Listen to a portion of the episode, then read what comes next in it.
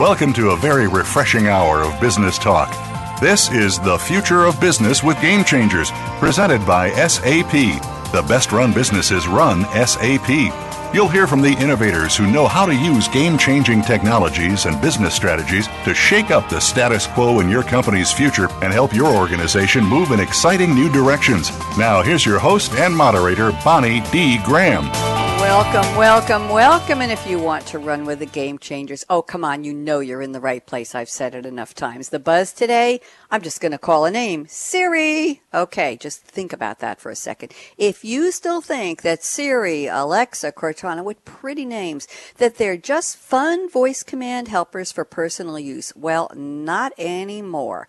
Virtual assistants, which are bots built on APIs and natural language processing, can help you and your team at work with all kinds of things scheduling, emails, market updates, routine tasks, and a whole lot more. What are the benefits to you? Why should you care? Why should you bother? Well, think about this. How about achieving previously unimaginable operational efficiencies? And how about having futuristic customer experiences as your new business standard? Think about it for a second. That's big stuff. That's important in this world of our digital economy, our sharing economy. You want to be there. You want to know what your customers are thinking before they even know they're thinking it. Maybe they can all help. So I'm going to end this part of the show with, Hey Siri, what's coming tomorrow in the world of bots? We have a great panel today. First up, I'm welcoming back with great pleasure Vic Bhagat. If you want to look him up, B-H-A-G-A-T is his last name. He's an independent industry expert. And for his opening quote, Vic has selected a wonderful quote from Malcolm Gladwell's book, Blink. If anybody is living under a rock and doesn't know who Gladwell is, his full name is Malcolm Timothy Gladwell. He was born in 1963, young kid. He's an English born Canadian journalist, best selling author, and speaker. He's been a staff writer for The New Yorker since 1996, and he's written five books. Let me just rattle these off The Tipping Point How Little Things Can Make a Big Difference. Blink, we're talking about today, The Power of Thinking Without thinking. Outliers, the story of success. Are you one of those? What the dog saw in other adventures and David and Goliath, underdogs, misfits, and the art of battling giants all made the New York Times bestseller list. Here is the quote that Vic has selected from Blink. Quote, the key to good decision making is not knowledge. It is understanding. We're swimming in the former. We are desperately lacking in the latter. I think there's a poem in there. Vic Bhagat, welcome back. How have you been? It's been too long. Thank you, Bonnie. Delighted to be back um, and, and excited to be part of this uh, uh, the show again. Uh, you know, as, as you highlighted, Malcolm's. I'm sorry. I said thank you, and we're delighted to have you. And it's been too long, so don't stay away that long. Absolutely. So, how does this quote relate to our topic? Bots, bots you know, of so, today, bots you know, of tomorrow. It, absolutely, and what touches me the most about this thing is what I firmly believe. And you know, back in the old days when I was growing up, we used to be told knowledge is power. Mm-hmm. And now, today, knowledge is twice as powerful if it's shared. And that's why Malcolm makes it a point that, you know, we are lacking in understanding and sharing that knowledge. It's not about just control. It's about how do we leverage this knowledge to make our life simpler, easier to do things. And that's why it's so well connected with what we are experiencing today and what large companies like, you know, Apple and Google and, and even Microsoft now getting into it and, and, and Facebook is getting into it is the world of bots. Is how do we convert what we do into manageable tasks. How do we take all of this knowledge, all of this information? You know, uh, IDG predicted that there is going to be 44 zettabytes of data, which has got 21 zeros. You know, uh, mm-hmm. uh, by 2020, how do you sift through all that data? Because it can be extremely overwhelming for folks, whether they are in in a professional world or their personal lives. You know, I'll I'll, I'll give an example. Mm-hmm. Um, I have a six-year-old. Last year, you know, when he when he started uh, kindergarten, we were at the bus stop, and the kid was, you know, my my son was uh, waiting to get on the bus. My wife and I were there, and we were all teary-eyed. Oh my God, he's growing up, and great. He, he gets on the bus. The bus leaves, and guess what's in my wife's hand? An iPhone. And how many pictures did she take? She took 300 pictures. Okay. She Vic, she broke Well- the speed record for mommy taking pictures of little I- boy getting on bus. OMG, go ahead. Exactly. But imagine, do you think we have time to go through 300 pictures?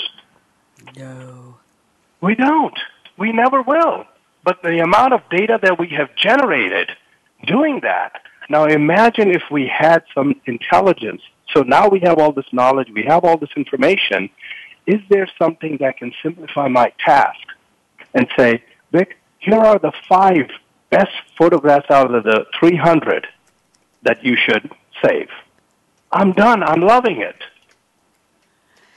So That is is that what- where bots are going to help us at work too, Vic? I want to relate I this think- to, to the work life. What do you think? I, I, I think what's going to happen is the bots are going to become task managers where if I want to do certain or multiple tasks, I can tell my bot, go do this for me. So for example, next week I'm getting ready to go to New York City, right? So I'm going to go, I'm going to New York City, uh, and I'll tell my bot, I'm going to New York City, I'm going to have lunch with uh, Robin and Bonnie at Smith and Wollensky. And the bot goes in and says, Vic, there are three flights available. There's an American from Boston, there's United, and there's Delta. And here's the rates for this, and here's the timing. Which one do you want, one, two, or three? And then I can, the bot says, I will send an email to Bonnie and Robin to meet you at Smith and Wollensky, and I'll also make the reservations for 7 p.m. Is that okay? So suddenly you have just simplified. This is what the, the power of the bots are, where bots will take things, break down into tasks, and take multiple tasks and streamline that and make it so easy for you that you start doing multitasking, which is what we are so used to. And this is how the bots are going to change. And, you know, people call it AI, people call it intelligent algorithms. And, you know, and then, you know, we can call it bots or we can call it robotics. But this is how I think that these are going to become so prevalent because the amount of information that is drowning us today is not going to slow down. And how do we leverage that understanding of knowledge? Back to Malcolm's point, understanding the knowledge that we are surrounded with to leverage it to drive better decisions and faster decisions. Vic, thank you. Great introduction to our topic. Again, a pleasure to have you back on. And now I'm going to introduce our second panelist. He's a newcomer to Game Changers Radio, but we're very pleased to have him. It's Robin Kearon, K-E-A-R-O-N, Senior VP of Channels and Alliances at Kore Inc. And I'll spell that K-O-R-E. And a big shout out to Ryan Oystacher at Kore for helping to put together this extraordinary panel and topic, along with Dave Fowler, the sponsor of the series at SAP. So Robin has sent me a wonderful quote from Steven D. Levitt. And those of you saying, wait a minute, Levitt sounds familiar to me. Well, think about Freakonomics, his best selling book, which he co authored in 2005. And how about the 2009 sequel, Super Freakonomics? And if that didn't get you going, 2014, just two years ago, they published Think Like a Freak. In 2009, Steven D. D stands for David, by the way. Uh, Levitt co founded the TGG Group, a business Band Philanthropy Consulting Company. That's a mouthful. He was chosen as one of Time Magazine's 100 people who shape our world back in 2006, and I bet he's still in the forefront as we speak. So here's the quote Robin has selected from Steven D. Levitt. The key to learning is feedback. It is nearly impossible to learn anything without it. Robin Kearon, welcome to Game Changers. How are you? I'm well, Bonnie. Thanks. Pleasure to be here. Delighted to have you. Talk to me. You a big fan of Freakonomics and Super Freakonomics. Which book did you like best, or are you still waiting to read them like I do, like I am? Oh, yes. Well, first, a quick shout out to a friend of mine, the CIO of Amatech, who introduced me to the books. Um, for those that haven't read Freakonomics or the, the series, I would recommend it. Essentially, they cover, uh, they use big data to derive conclusions that challenge conventional wisdom. Um, some of them may be quite controversial, but essentially, Steven comes out with uh, lessons from the past that we can apply to the future. And I think that really applies to the topic that we have here today.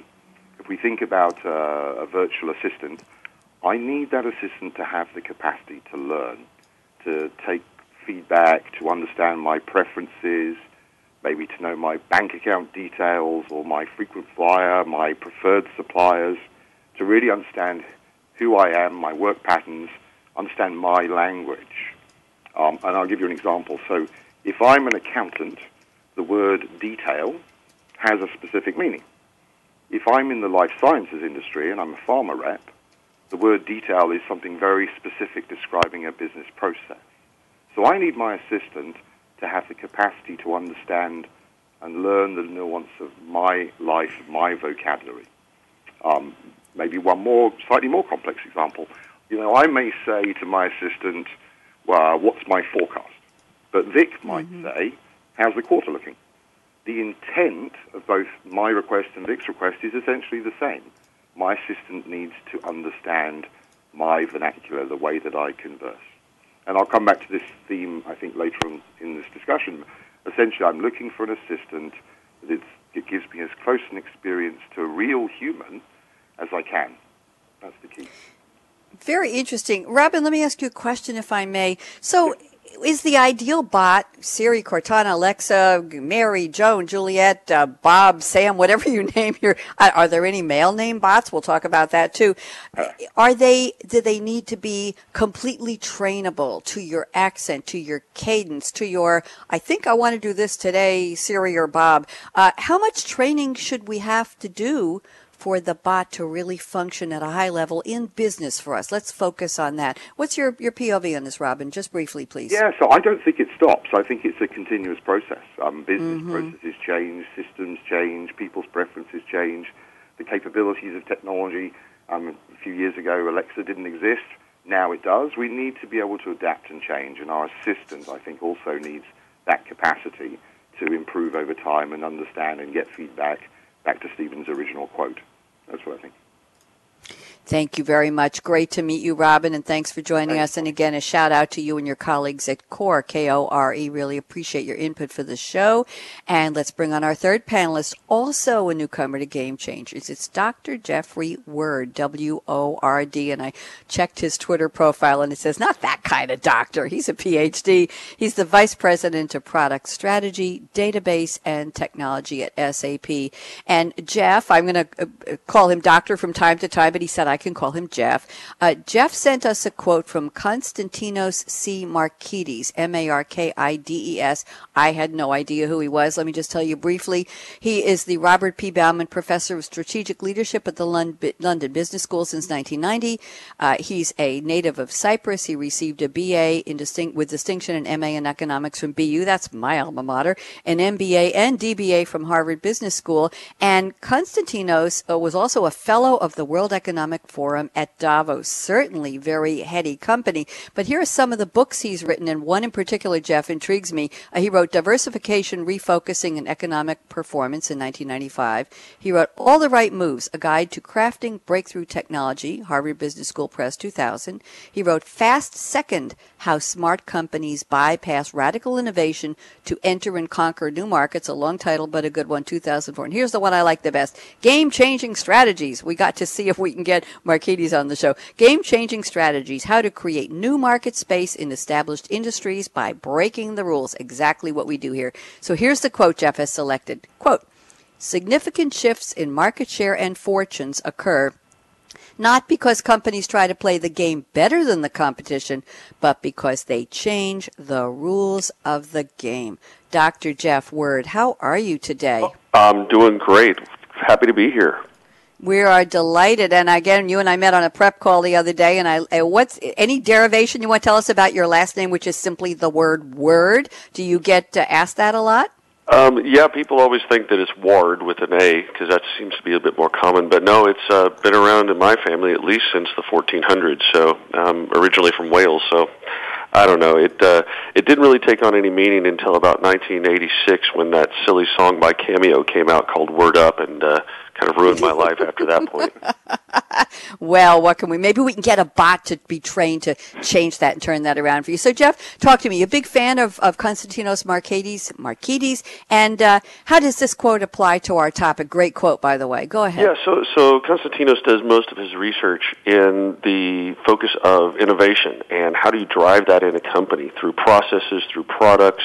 Um, and new ways of thinking. And so I've always loved that quote and used it in a couple of my books um, because it really uh, focuses in on it's not about playing the game better, right? Um, it really is about changing the rules of the game. And um, that really is, if you look at it, Apple with iTunes changed the entire rules of that game um, for for their benefit and and actually for the detriment of uh, most of the incumbent players in that. If you look at Amazon, they completely changed the rules of the game for the book industry. Um, and have decimated the, the traditional book industry as it was for several hundred years. Um, and so, if you start looking around, uh, Tesla completely changed the rules of the game um, in the automotive industry, and now everybody else is trying to catch up. So, if you really look at the companies that have been the most innovative, the most disruptive, it's not that they have the best ideas, it's not that they have the best products, it's that they really, from a competitive standpoint, focus in on how can we completely upend a, a existing marketplace and change the rules of the way that that game, that, that market is played um, that is really where I think that um, you know the, the significant competitive advantage and the significant opportunities for existing companies to transform themselves really lies. And when companies stop and think about not only how can we do stuff that we do today better and faster and cheaper than we do it today, but how can we do stuff that we've never done before? How can we do stuff that radically changes the way that our industry, that our marketplace operates? And that's really where you see these massive, massive um, flips in the way that uh, that uh, markets change and, and companies take advantage where they might not have been uh, the leaders before. Thank you, Jeff. Very interesting. I have a question for you, if I may. It seems to me, and I'm going to use a word, kind of a vernacular, who is it in our culture? And I'm going to go around the panel for this question. Who is it in our culture who has the chutzpah, if you will, the nerve, the moxie, the OMG, really to disrupt an entire industry? You mentioned Apple. I, I know we've seen in, in, the sharing economy, we've seen Uber and Lyft, and we've seen uh, Airbnb. Everything is changing, but somebody had to sit there one day and say, okay, it's time to change the rules of the game. I'm going to be the bad boy or the bad girl who does it, and people are going to listen to me. That seems to me a very daring and bold place to be. Anything about the DNA of these people? We'll get to bots in a few yeah, minutes, but Jeff. Yeah, actually, you know, a couple of inside stories. Um, yeah. Um, if you've actually listened to the, the founders of, of Uber, and, and actually the guys that were in the room when the iPod, the, the iPhone was created, they were pissed off um, they hated the way that, that you had to wait for a taxi in downtown San Francisco. It sucks. I mean, it's absolutely awful. And they were sitting there waiting on a taxi, and uh, the guys that started Uber were sitting there complaining about how this is just absolutely stupid. This whole way that taxis operate with the badges and the licenses and all this other stuff, and calling a central line, and it's just stupid. What we could do something better. Um, same thing with the iPhone. Um, I talked to the guys that were in the room, and, and it's actually in, in Mossberg's book about jobs. They were sitting there waiting around for a meeting to start, and they're all checking their crappy old flip phones. Um, and they're talking about how we're going to transform the iPod, and they were literally just complaining, bitching and moaning about how awful those phones were um, before they were smart. And they said, "Wait a second, we could totally change this." Um, and that's really where you get to that. So it's that frustration born out of these ossified rules in a certain paradigm. Um, same thing with Tesla. Same thing with Amazon. They said there's got to be a better way. But the, I think the common thread amongst all those folks and all those people was they didn't really have a whole lot to lose if you stop and really think about it. Um, they were free to experiment. They were free to fail and that ability, that freedom that you get when you're trying to break the rules, you're trying to do something completely new, and the ability to fail at that and uh, not really have mm-hmm. massive, huge consequences um, gets back to another great book, uh, Innovator's Dilemma from Clay, Clay Christensen. And when you really apply that kind of model to it and say those disruptive technologies, those disruptive ideas that not only change the paradigm for the technology or that product, but change the paradigm for the industry, really come because the folks that have built their business and, and built that cash cow around the existing model have every financial incentive not to change. And so you have to have people kind of come in from the outside that don't have a lot to lose to really shake things up. Thank you, Jeff. Really appreciate that. I know we're a little off topic, but we are going to segue back to bots and uh, virtual assistants. Vic, but got left to get your POV. Agree or disagree with how Jeff Word answered my question about to the people who have the nerve to say, "Wait a minute, there's a better way, and I'm going to disrupt and make it happen." Vic, what do you think? Do we have Vic? Again, again, unmute. Sorry. Oh um, no, no, no, no, no, no mute, no mute. Go ahead. Promise, no more mute. Go ahead, um, Vic. No more mute. um, you know, I, I, you know, Jeff makes very valid points, and I think a lot of these uh, inventions and discoveries are all done based on you know somebody's frustration. You know, why am I so frustrated? Why the the bureaucracy, the the length of time that it takes me to get things done or go from point A to point B is very frustrating. So I am going to do something different. You know, when you live, when you read about Steve Jobs, you know, he said, it is so frustrating to work with this little handset that's called a cell phone, but I'm still punchy buttons, but it, that's all it does, just makes a phone call. I need that device to do something more. Elon Musk, when you know, and his uh, uh, group, when they were start looking at it and saying, there's got to be a better way rather than just using gasoline and liquids in the car. There's got to be something that can do all electric. You know, similarly, when you start looking at the bots, there has got to be a better way to do things that we do today, right? Why do I have to? And and I think we see this, Bonnie, is it's becoming more and more prevalent that calling somebody a customer service rep and being on wait for you know um, 30 minutes Tell is a waste of time. You know, yesterday I was I was calling a, a service rep, and they said your wait time is less than one minute. Three minutes later, it came back and says your wait time is less than one minute. You know, so Exactly. An en- endless loop. And there was, and Vic, endless. there was no bot. There was no bot on duty right. to say, wait a minute, the loop is broken. Let's make this real time. I know. Vic, exactly. thank you. I want to make sure we get some, get some time for Robin Kearon to chime in on this too. Robin, join us. What do you think? Disruptive sure. people. Well, you know, Who I think, are they? Um, there's danger here in people thinking that innovation isn't happening as quickly as it is. So probably the worst thing to do is to stick our head in the sand and hope that it goes away. Um, Vic just mentioned uh, Elon Musk. Uh, a number of years ago, 2008 or so, I was at a seminar where a former executive of General Motors was, was presenting. Um, he was asked about Tesla.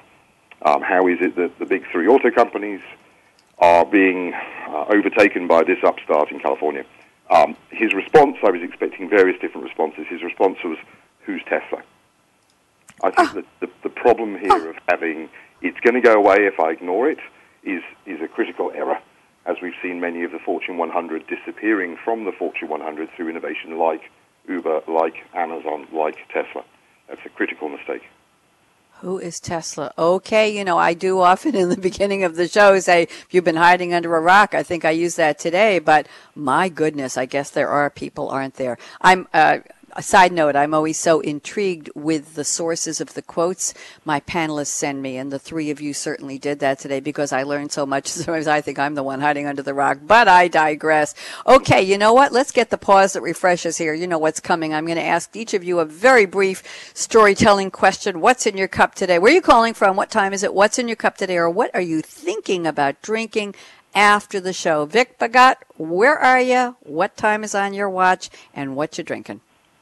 In Wellesley, Massachusetts, drinking a fully leaded Coca-Cola.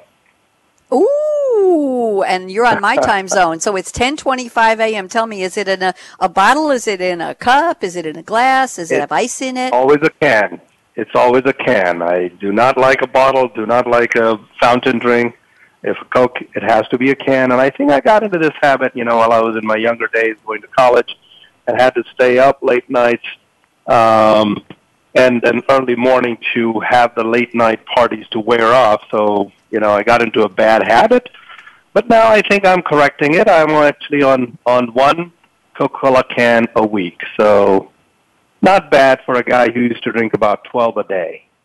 Oh my goodness! I think I was up to three or four a day when I was in grade school. We had a, a we had the bakery guy, we had the milkman, yeah. we had the soda guy, and they all came to the back porch and delivered cases of everything. And we were a Coca Cola family. And I remember two or three after school. And then one day the dentist said, what the heck's happening to your teeth? And I said, well, I'm drinking Coke. He said, oh my God, there's the sugar. That's before we were even aware. But while you were talking, Vic, I Googled caffeine and soda chart on cspinet.org and it looks like Coke with lime, I don't know why they're telling that one, has 34.5 milligrams of caffeine according to the manufacturer and a little less according to a lab test. So you're on your own with that one. Vic, thank you very much. And let's turn to Robin Kearon. Where are you?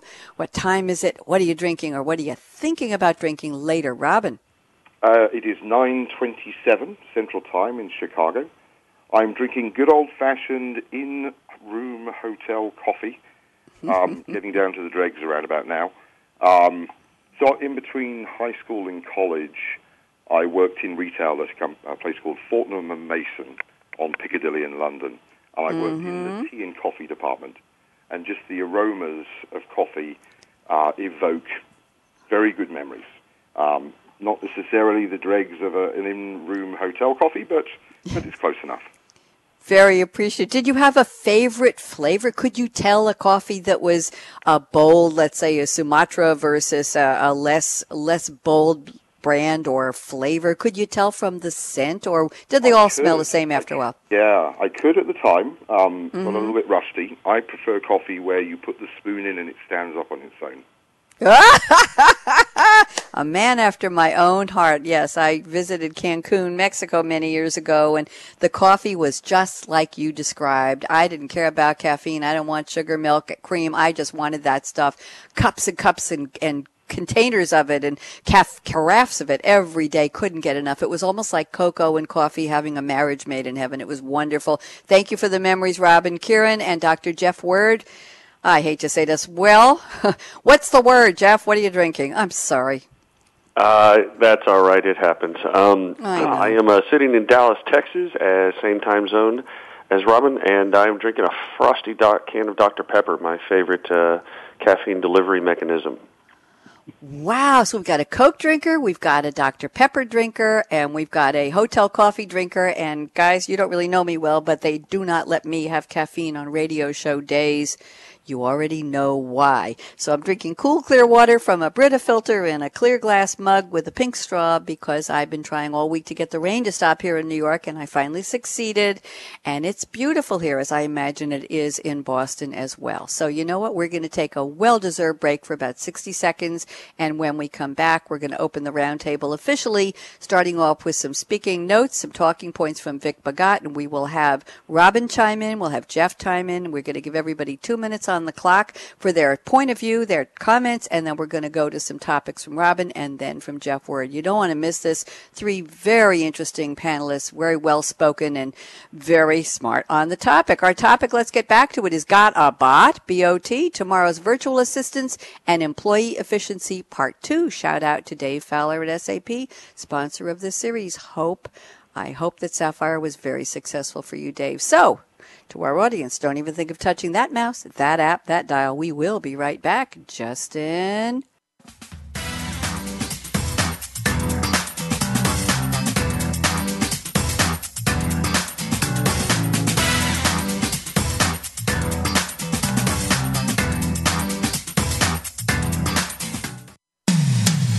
When it comes to business, you'll find the experts here. Voice America Business Network.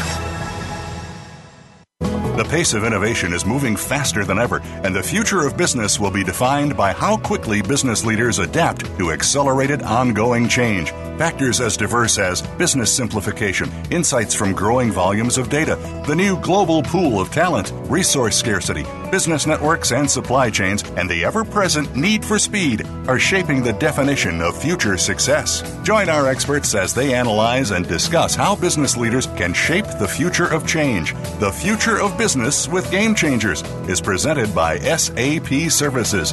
Visit www.sap.com.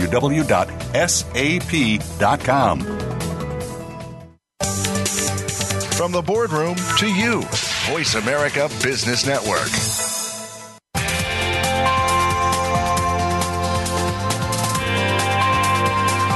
You're listening to The Future of Business with Game Changers, presented by SAP. Email your comments and questions to bonnie.d.graham at sap.com. And you're invited to tweet during and after the live show at Twitter hashtag SAPRADIO. Now, let's get back to The Future of Business with Game Changers. Certainly we are, and we will. And a shout out again to Ryan Oystacher at Kore for helping with this program. Aleisha Brook, whoever you are, your tweets are fabulous. Aleisha, A-L-E-I-S-H-A Brook with an E on the end is tweeting at hashtag SAP Radio. And a shout out to David S. Fowler at SAP. He says, in my cup today, caribou with cream. Sounds amazing, Dave. Hope it's really good. And we are tweeting at hashtag SAP Radio and handle K-O-R-E is tweeting as well. So now it's time to dig into to our roundtable, and we're going to kick this off with Vic Bhagat. And here's something Vic told me in his notes before the show. He's going to run with this, and we'll get Robin Kearon and Dr. Jeff Word to chime in. So Vic says software robotics will enable employees to instantly access and act on relevant and timely information. A prime example today is how messaging apps are converging our co- consumer experiences through quote unquote, I love this, conversational commerce. Never heard that term. Vic, expand it please, and then we'll have your co-panelists share their thoughts. Go ahead. Right. Thank you, Bonnie. Happy to. Uh, you know, as I, as I, highlight, you know, what software is really going to enable some of the uh, process flows that we do. You know, for example, large enterprises are very focused on on end-to-end processes like new product introductions. When they introduce new products, how do you reduce the cycle time? And there is a long process, bureaucratic process. And if you can take software, really drive redundant uh, bureaucratic processes and automate them, you have super simplified and really reduced the cycle time to go to market faster. Or if you're looking for things like ITO, which is inquiry to order, from the time a customer inquires about your service or your product to the time they place the order, you know, in many cases it may be a very long cycle that cannot really predict your supply into the market. And if software can enable that conversational process between the customer and you and you reduce that cycle time and give instant gratification back to the customer, you have that customer for life. So this is where I was trying to highlight and said software can really enable that level of intelligence that you can co-share with your customer and make it much more customer centric on anything that we as a company or as an enterprise are actually going to deliver back into the market. Thank you, Vic. Very provocative and certainly appropriate for our topic. Let's get Robin Kearon at Kore to chime in. Robin, thoughts, please. Yeah, sure. I, I say conversational commerce. I'd extend that maybe to conversational service. The, the, the call center experience that we've we've gone through for, for decades has to improve. Um, in addition to being able to serve a consumer, I'd extend that to within the supply chain, business to business, uh, maybe within healthcare, interoperability, the, the, the way of getting information flowing outside of the four walls of a particular organization uh, and be able to serve the needs of that consumer. Could be a person buying something from a from Macy's, could be somebody booking a flight, could be somebody ordering um, spare parts and raw materials. I, I don't think it's just about the consumer; it's about us as people interacting with technology. Very interesting. Thanks for bringing supply chain into that. And let's turn to Dr. Jeff Word. Jeff, thoughts? Agree, disagree? Talk.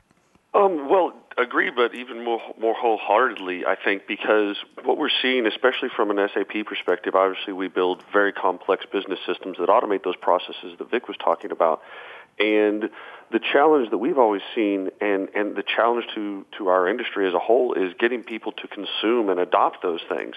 And the more that, that companies like SAP and, and, and other folks in the enterprise software industry can do behind the scenes to automatically filter out and, and noise filter a lot of the things that aren't needed and make that interaction, that consumption of these very powerful tools more effective for the actual end users, regardless of where they are on a, on a phone, on a mountaintop, whatever.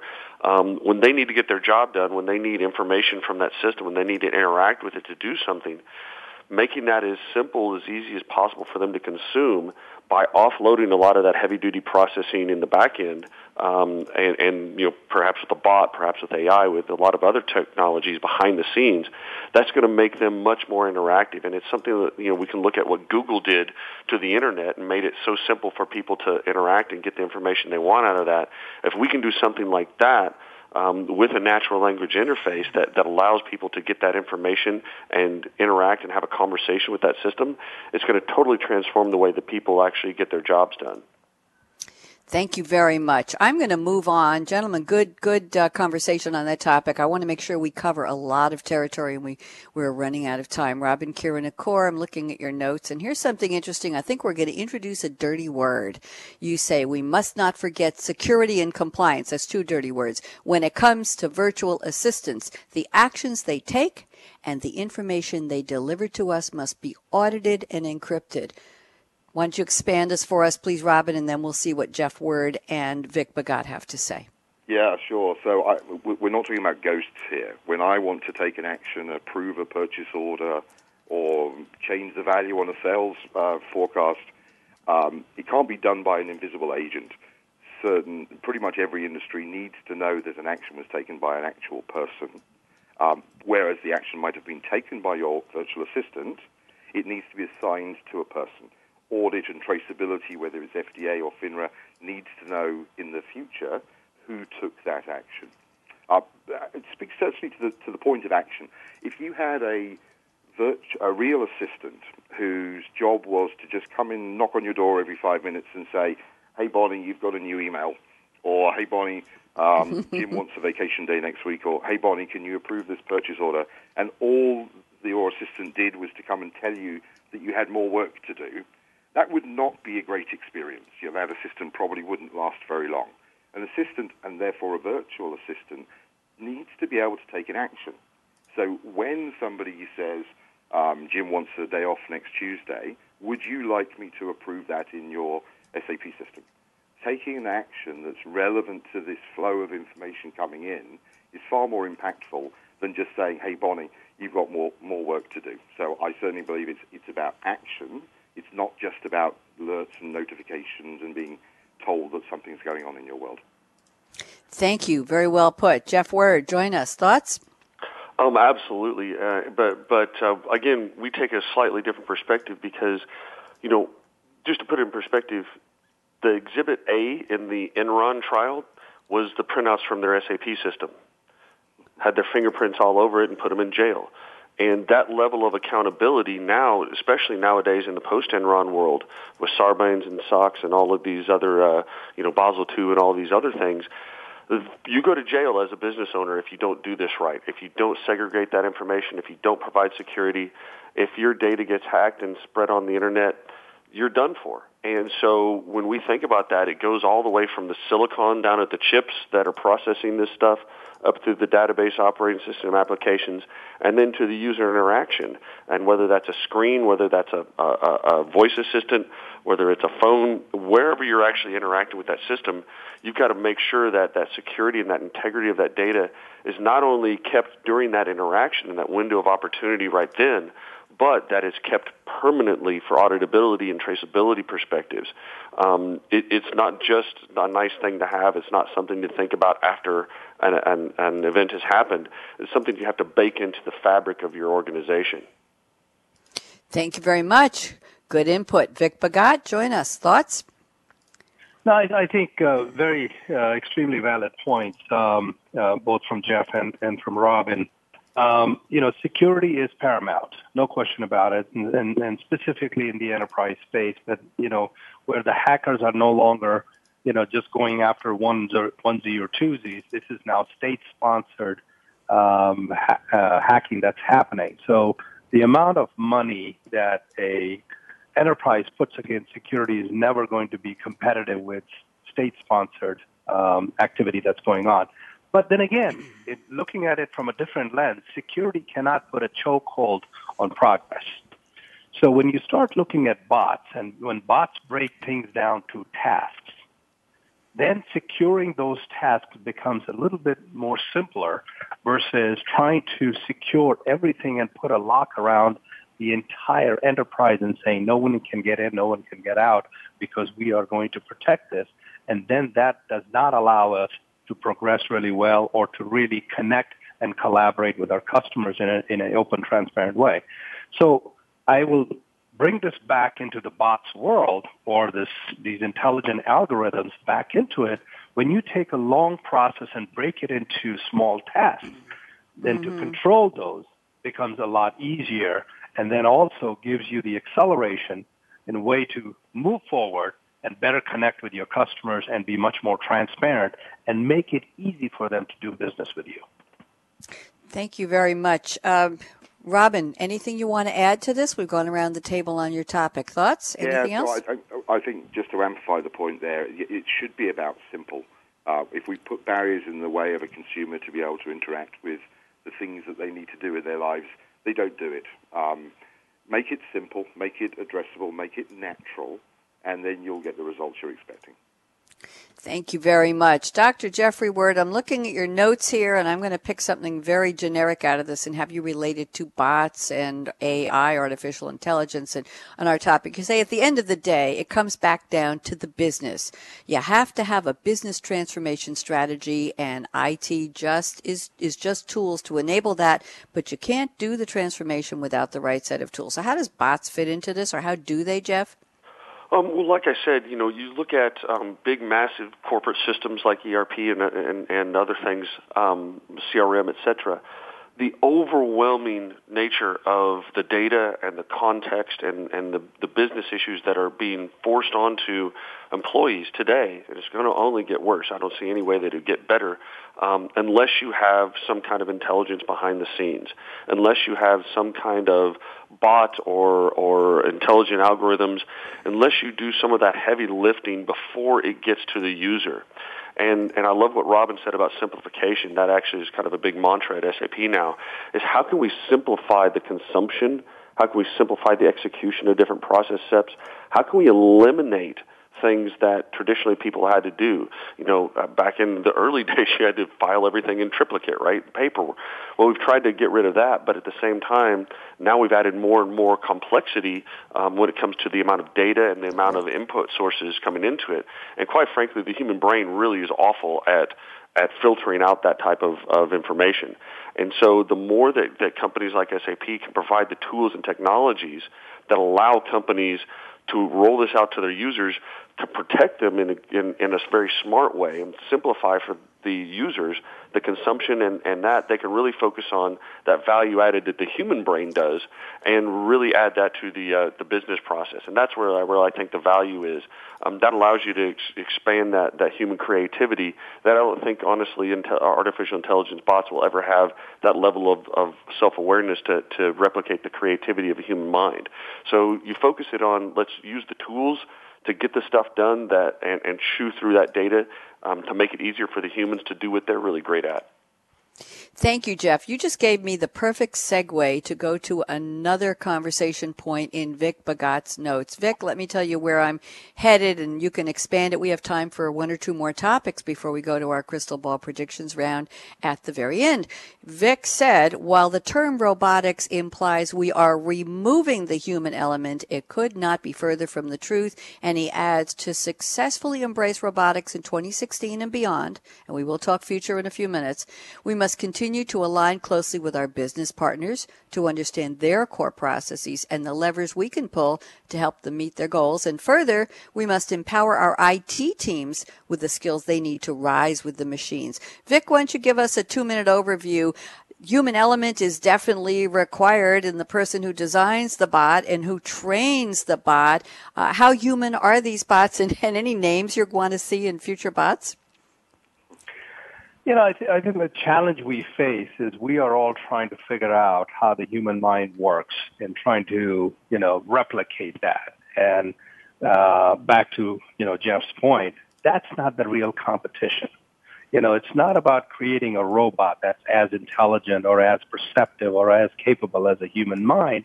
It's about taking a look at all the tasks that a human does and how can I segregate those and make it simple and easy to do those repetitive tasks so the human mind can evolve itself on thinking better, bigger, newer things. Right? Otherwise, we are so focused on just doing the tasks and keeping our motor running that we don't take the time to really think about bigger, better things. And I think that's where the robotics have to come into play. As we start applying these robotics, these robotics have to become self-healing and self-learning right, where they have the ability to morph into bringing that intelligence and making it easy for us humans to do these repetitive tasks. So when I talk about these long-term uh, processes, you know, what does Siri do? Siri learns as you keep talking to it and you keep, you know, telling it to do certain things. Alexa, same thing. Cortana, same thing. But it has this na- natural language processing that it's understanding, but it cannot think for the human. It is just giving suggestions, and that's where I think robotics. I think we we mislabel them sometimes that robotics are going to uh, either overwhelm or undo what the humans are capable of thinking. I think that's so far from the truth and reality that I think we would waste time just to argue over that. I believe that robotics are going to help us create ex- uh, extended bandwidth for the humans to think differently, think intelligently of what the next step should be. Now, if we are able to apply that within our own enterprise, and I come back to the, the, the way of how do I make it easy for my customers to do business with me? How do I become more intimate? How do I plan of what the customer is coming to me for and I can give them a better experience that they actually expected? Regardless of the business that I am in, whether I'm making large engines or I am just selling clothing or I am, you know, just doing some sort of a service, how do I give that delightful experience and delight that customer that the customer says, this is where I always want to do my business with. Taken, you know, for example, Amazon. Amazon's entire experience is so great, but now go back and to say, if I go to Amazon.com and it came back and say, our site is down for maintenance, please come back on Monday. You're like, okay, I'll give it another try. You go back on Monday and it says, our site is still down, please come back on Wednesday. Mm-hmm. How long are you going to put up with that? Right? So you want that level of experience, and this is now what Amazon is doing, that based on your behavior of shopping, it is making some recommendations to you that you didn't even think about that you needed. So the bots are already doing certain work, but they're doing behind the scenes where it's making the recommendation and saying, hey, Vic, you bought this book last week. Here's another one that's similar to that one that you will enjoy reading. Are you interested? Mm-hmm. Right? So I, it is giving would, you this wonderful I, experience that you want to go back to it. And experience is a very important word. That's something that we want to have for ourselves. We want to give our customers. We want everybody to have a good experience today. Robin Kearon, why don't you chime in on this point? Thoughts about yeah, the experience? So, uh, we've we've used the phrase AI a few times during this conversation, mm-hmm. and I'm reminded of um, Professor Stephen Hawking's comment about a year or so ago, predicting uh, that if this truly comes through, if it's real artificial intelligence, then it's the end of mankind. So I need to uh, be be wary of that. I have the privilege of going to the same high school as Stephen Hawking, so I don't want to get his rebuke. I believe that artificial intelligence really is the extension of uh, uh, an elevation of machine learning, as, as Vic just mentioned, learning and providing suggestions, uh, deriving propensity from what has happened to draw insights into what may be, is I think the level that we operate at right now. Human creativity may be a bit of a stretch. Hmm. Interesting. Jeff Word, very provocative. What do you think? Um, like I said, I, I guess I would have to disagree. I mean, if if uh, to, to quote a uh, an American of, of equal stature, I believe you, you look at Ray Kurzweil and, and looking at where we think the the singularity is going to happen, where machine learning and, and artificial intelligence actually eclipses the uh, the power of the human mind, and, and hopefully, you know, hopefully that'll happen in the next uh, 20, 30 years um, within my lifetime. And so, if you actually look at that and look at the compute power behind that, that does get dangerous. And, and I will agree with Hawking, where y- used for evil, anything can be, uh, uh, any technology can be uh, life threatening. But at the same time, I think that this complementary nature of it, where um, you know, I, I always go back to Star Trek and you know, the Next Generation, where we've got Captain Picard talking to the ship and it answers any question that he wants. Um, that helps them make decisions. It helps them solve problems. And if we, you know, from an SAP perspective, if you if you place that kind of power behind the scenes and make it invisible to the users, so they're simply having a conversation with these tools and with these technology and with this intelligence, um, it, it enhances their ability to do their jobs. And I think if that's the goal of things, if that's really where we, we focus the efforts of, uh, of all of our technological minds is to provide these types of tools, these bots, these uh, virtual assistants, they're going to make life easier and make humans more productive and make their, their interaction with those systems much more simple and much more straightforward. I think that that's really where the, the sweet spot for this going forward is going to be. Thank you. Good conversation, gentlemen. And now it's time for us to peer into the future. I think we've sort of been doing that the whole hour, but we are officially at the segment of the show called the Crystal Ball Predictions Round. Vic Bhagat, I'm going to circle around the table to you. I'm actually going to sit down right next to you, Vic, because I want to hear this. I can't wait. I'm going to give you 60 seconds. Yeah, we have enough time for a full minute of predictions from each of you. So, Vic, I'm sitting down next to you virtually and I'm saying, Hey, Vic, I like the year 2020. I don't know how far in the future you want to predict what will change, what will be significantly different if we met again to talk about this topic bots of the future. So, Vic, 60 seconds. Tell us your predictions, please. Uh, thanks, Bonnie. So, you know, as I as I look at all of this data that's that's being generated, you know, um, IDG did a report that says there will be seven billion people by seven uh, by 2020 in the world. There'll be about you know 30 to 40 billion devices that'll be interconnected, generating data, and then there's about 44 peta uh, zettabytes of data that's going to be generated it's extremely overwhelming. You know, when you just look at that and you put it on a slide and you look at it, it's like, oh my God, you know, how do I wrap my head around all of that? And, and what are the opportunities? And again, coming back to the fact that can you break that down and start creating and adding value in all of this that is being created by 2020? So for example, 30 to 50 billion devices that are going to be interconnected and generating data. You know, for a, for a human to either manually or even automatically do some of these things is, is just uh, not possible, right? How do you break these things down? So for example, oil and gas, right? On an oil and gas pipeline, when you look at the oil and gas pipeline, at every 100 yards there are 10 to 15 sensors that are all generating data of what's flowing through that pipeline, whether it's gas, whether it's liquid, you know, or it's oil or whatever it is, right? To tell you the health of the pipeline and the material that's flowing through that. Now, those sensors are generating that data. What do you do that with that data? Can you do predictive maintenance so the pipeline does not shut down? You know, a a triple seven that takes off from JFK and lands into London generates roughly two terabytes of da- data per flight. Mm-hmm. Out of which humanly it's only we can only consume maybe 500 meg of data, which is just 10% or less than that. How can we leverage all of that data that is being generated by these sensors, 15,000 sensors that are on a 777, and use it intelligently to predict a better performance of that flight and a better experience to the people that are on the flight? Right?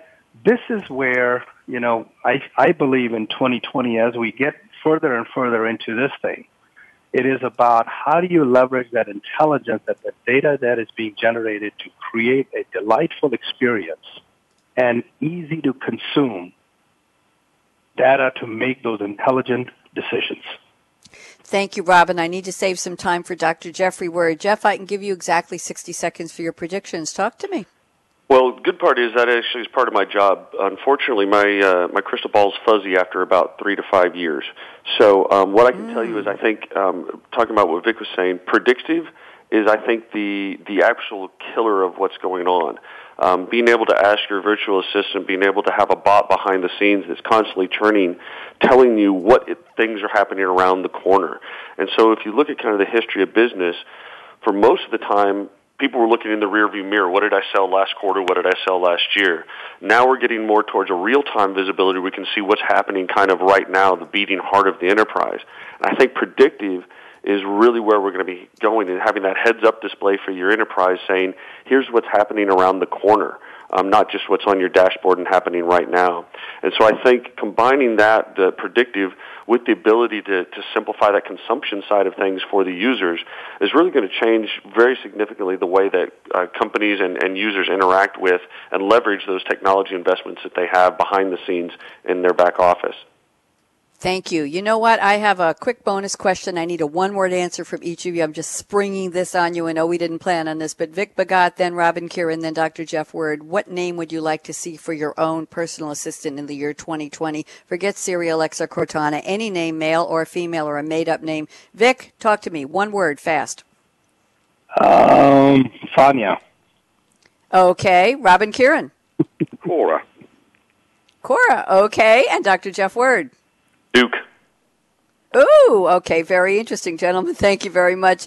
Vic Bhagat, pleasure to have you on again. Robin Kearon and Dr. Jeff Word, so nice to meet both of you. Shout out to everybody at KORE who was tweeting and Dave Fowler. My goodness, we have uh, somebody named Gary Fingerhut is tweeting now. We've had Aleisha Brook, as I mentioned. We've had Ryan Oystacher and Dave Fowler and all kinds of interesting people tweeting the whole time. Dan, Dante Lima, 115, has been tweeting. And so just go to hashtag SAP radio to see the great conversation following us along. Even Bot Directory Net has been tweeting along with us. Uh, shout out to Justin and the Business Channel team for keeping us on the air. I'm Bonnie D. Graham, and here is my call to action. Fasten your seatbelt. No, your bot can't do that for you. What are you waiting for? Go out and be a game changer today. Don't miss 2 p.m. Eastern. I'll be back today on the Business Channel. We're debuting a brand new series called Changing the Game with HR. Topic is CHROs in the boardroom. Are they ready? And if not, how are they going to get there? Have a great one. Bye bye.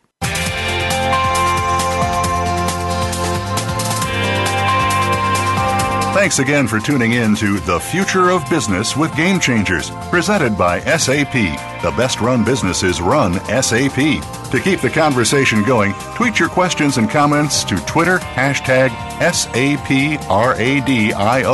And please join host Bonnie D. Graham again next Thursday morning at 7 a.m. Pacific Time, 10 a.m. Eastern Time on the Business Channel. We wish you a positively game changing week.